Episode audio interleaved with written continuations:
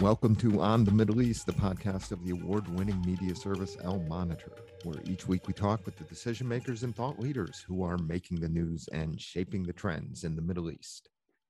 I'm Andrew Parasiliti, president of Al Monitor, and our guest today is Elizabeth Hagedorn, Al Monitor's State Department correspondent. Elizabeth and I will be talking about U.S. Iran envoy Rob Malley's testimony this week before the Senate Foreign Relations Committee what he said about the Iran nuclear deal. Is it going to happen? And we'll also be discussing what we know about President Biden's upcoming trip to the Middle East. My conversation with Elizabeth Hagedorn begins now.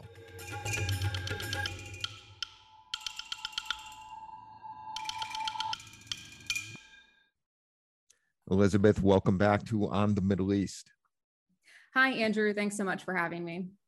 Elizabeth, a lot of news this week. You covered the uh, testimony by U.S. Iran envoy Rob Malley, who spoke before the mm-hmm. Senate Foreign Relations Committee about the Iran nuclear deal. These negotiations have been going on for about a year. Where does it stand? What did Malley tell us yesterday about the fate of the Joint Comprehensive Plan of Action, or as it's known, the Iran nuclear deal? Well, I think the headline coming out of his testimony was that prospects for a revived nuclear deal, and I'm quoting him here, are tenuous at best. He said the Biden administration is still seeking a return to the JCPOA, but that it's uh, prepared for a reality in which no deal is reached. Malley faced uh, grilling from Republican members of the committee. Ranking member Senator Jim Risch asked him when will the administration conclude that it's time to walk away from these indirect talks with Iran?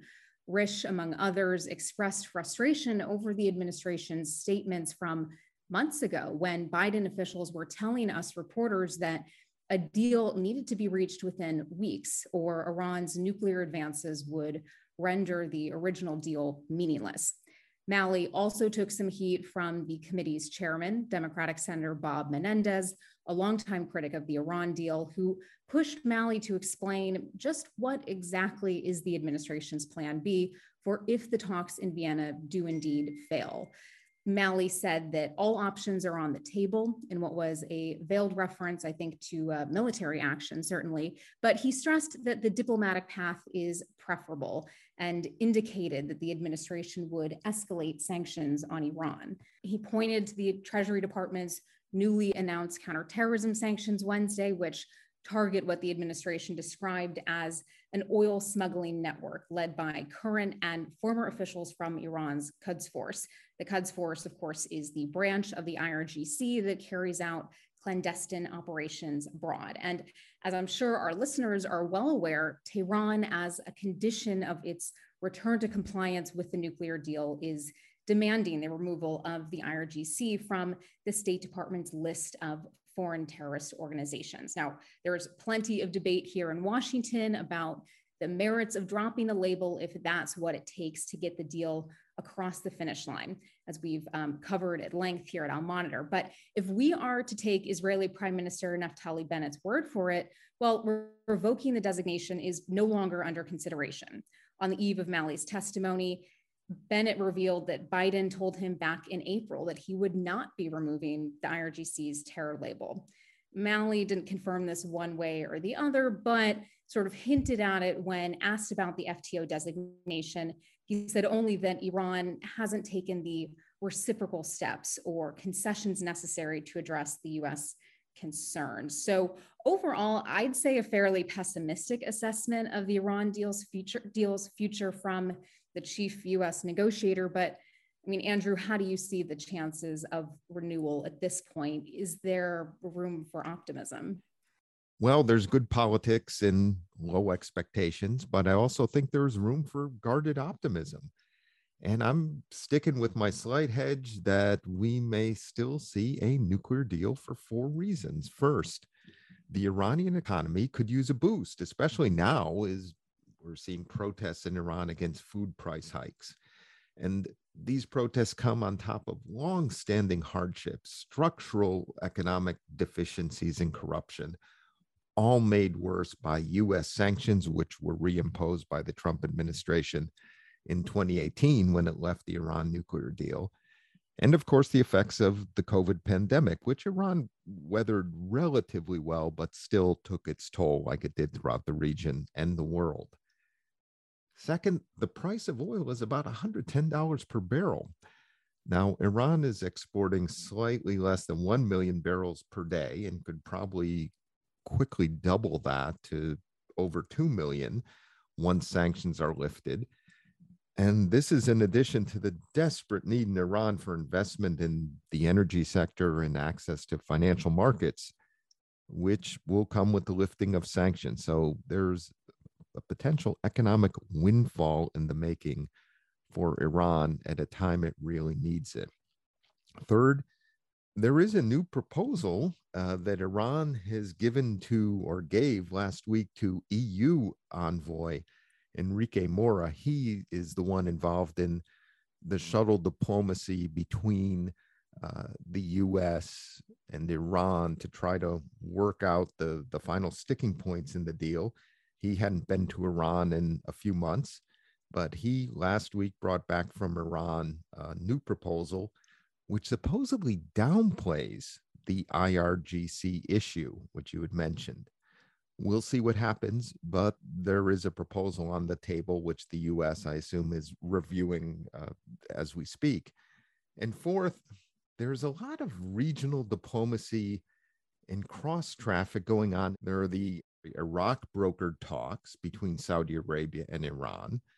There's the role of Qatar and Oman to facilitate diplomacy on the Iran nuclear deal, as well as the U.S. intention. And this was re- repeated by uh, Rob Malley at the hearing this week that the Iran deal could be complemented by a diplomatic regional effort, including an involving or building upon the Abraham Accords. Now, the regional security piece is both assuring to our regional partners in the event of a deal or in the absence of one. And with regard to the region, President Biden is going to the region at the end of June. What do we know about that visit and what can we expect? This is Biden's first trip to the Middle East as president. Sure. Well, we know Biden will visit Israel. Um, he accepted an invite from Bennett during their phone call in April. It would be his first visit to Israel as president, um, and, and we expect it to take place in late June, around the time of the G7 summit in Germany. Um, you know, this would be an opportunity to spotlight Israel's role as an important U.S. ally at a time of growing instability within Israel's coalition government. Um, but also keep in mind this trip would come at, at, a time of some tension in the relationship. You have the um, killing of Al Jazeera reporter Shireen Abu Akleh, an American citizen, um, gunned down while covering an, an Israeli raid in the West Bank. Also, adding to the tensions are Israel's plans for some 4,000 new housing units in West Bank settlements the administration um, opposes this settlement expansion, you know, having come into office promising a more even-handed approach to the Palestinian-Israeli conflict. Um, Al Monitor has reported then that Biden's visit would um, likely include uh, a stop in the West Bank where he would meet with Palestinian Authority President Mahmoud Abbas in Bethlehem. Um, also, I had seen Israeli media reporting prior to Shireen Abu Akleh's killing that um, Biden was considering a visit to East Jerusalem, a city obviously fraught with tension. Um, so no dates have been announced yet, though I, I expect we'll hear that soon. Um, and not only would this be Biden's first visit to Israel and, and the Palestinian territories since taking office, but his first uh, trip to the region as president. So there is talk, as you alluded to, of adding at least one other stop to his trip, and that would be Saudi Arabia. This comes as Axios reports that the Biden team is quietly negotiating with Saudi Arabia, Israel, and Egypt on the transfer of two Red Sea islands from Egyptian to Saudi sovereignty. Um, reportedly, Biden officials see this potential islands transfer deal as one that could build trust between Israel and Saudi Arabia and perhaps create an opening for normalization of ties between the two. Obviously, were Riyadh to sign on to the Abraham Accords, that would be a major foreign policy win for this administration. So, back to this potential Saudi Arabia trip, uh, CNN reported last week that the White House is now working to set up a meeting uh, between Biden and Saudi Crown Prince Mohammed bin Salman. I've been hearing some of the same that a meeting could be held on the fringes of a Gulf Cooperation Council meeting in Riyadh.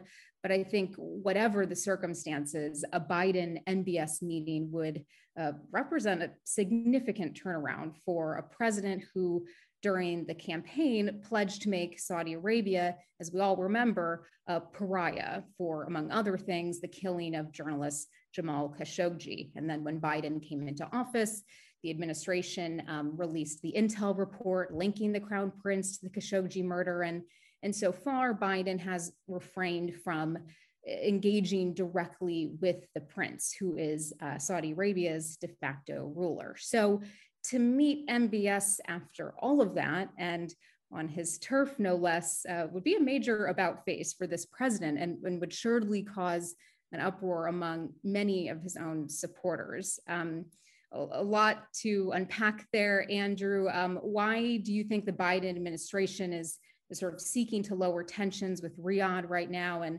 and even consider this face to face meeting with the prince after more than a year of diplomatically isolating him? Well, I think events have um, made this this meeting uh, and and the a reset in U.S. Saudi relations uh, a matter of priority when you look at the Middle East, uh, the United States has had three solid, strong partners over decades. It's Israel, Egypt, and Saudi Arabia. Many of the other states, too, are friends and, and, and allies of the United States, but those are the big three. Uh, and the U.S. has counted on Saudi Arabia and needs to continue to count on Saudi Arabia for a number of things. One of, uh, one of the other top priorities for the administration, in addition to Iran, has been ending the war in Yemen. Uh, the Biden administration came in, appointed a, a, Yemen envoy. We have a truce that is is holding as we uh, for almost two months now. Uh, again, we we try to be uh, optimistic, or or and sometimes to keep our optimism in check. But that is really good news.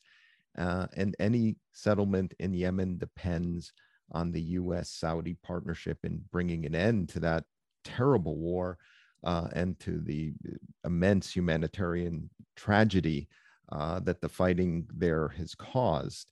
So that's number one. You, you need to deal with Yemen. We need to work closely with Saudi Arabia.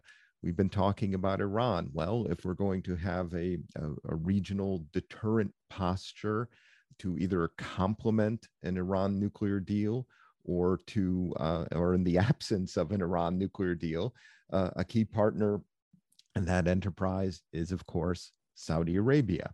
And third is the Ukraine war, which has created a global energy crisis. Saudi Arabia is a major oil exporter, and the U.S. would like to see the kingdom increase oil production and exports, something it has so far refused to do preferring to operate in existing what's called OPEC plus product, production agreement quotas. MBS reportedly would even not get on a call with Biden recently. So there's been a lot of friction in US Saudi ties over the past year, but the Biden administration seems intent on steadying the relationship in order to deal with US regional and international priorities such as Yemen, Iran, Russia, and Ukraine as well as seeing if the US can close the deal on getting Riyadh to normalize relations with Israel and expanding the Abraham Accords even further. Really great points there, Andrew. And I, I, think you nailed it with regard to US interests in Iran and Yemen, and of course, um, with Ukraine, as our team of contributors around the region continues to report. Russia's invasion really just continues to reverberate across the Middle East. Elizabeth, a lot to watch and keep an eye on uh, in terms of the news and trends shaping the region. Thank you for joining us today on the, on the Middle East again. It's good to talk with you about these events, and thanks for your coverage of the State Department for Al Monitor. Thanks so much, Andrew. Appreciate you having me on. We will return after this break.